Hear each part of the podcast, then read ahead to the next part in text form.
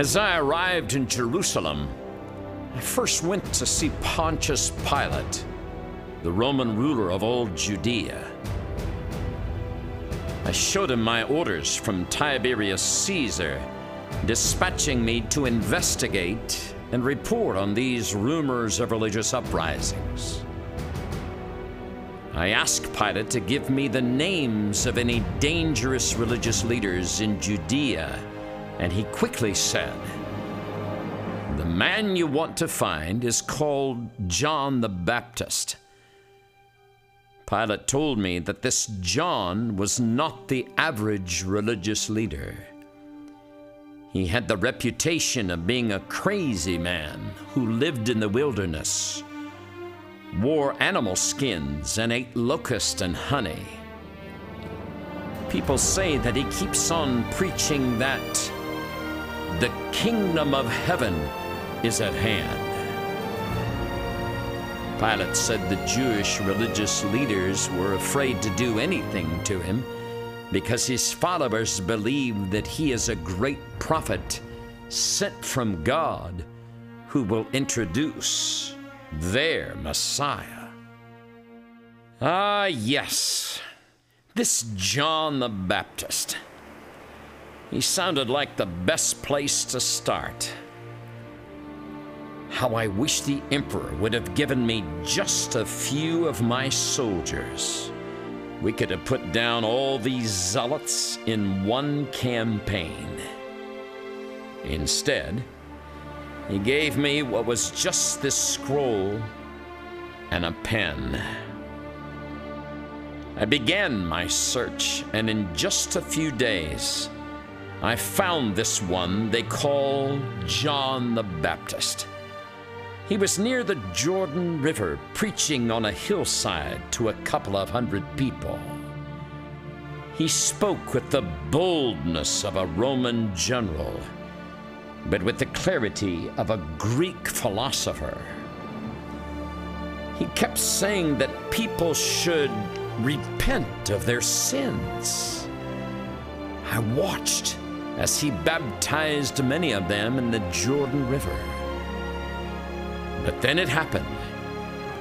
A man came walking over the hillside and continued straight down toward the river. I'll never forget what John said that day when he saw him.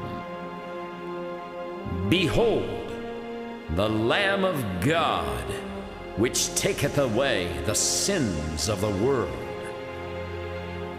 The stranger waded into the water for John to baptize him. But John resisted, saying that this stranger should be baptizing John.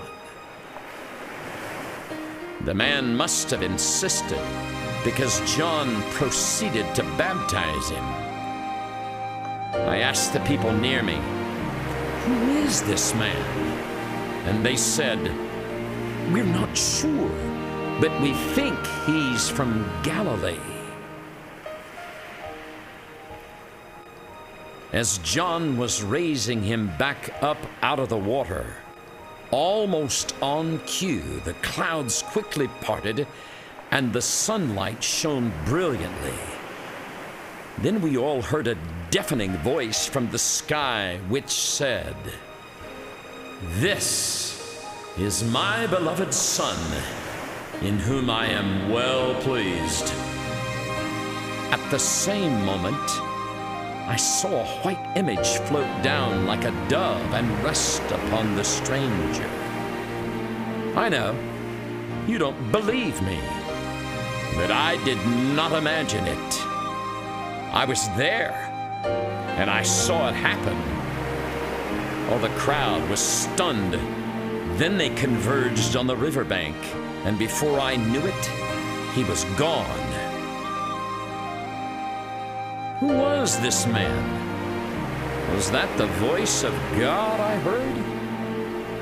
I had to find this stranger from Galilee.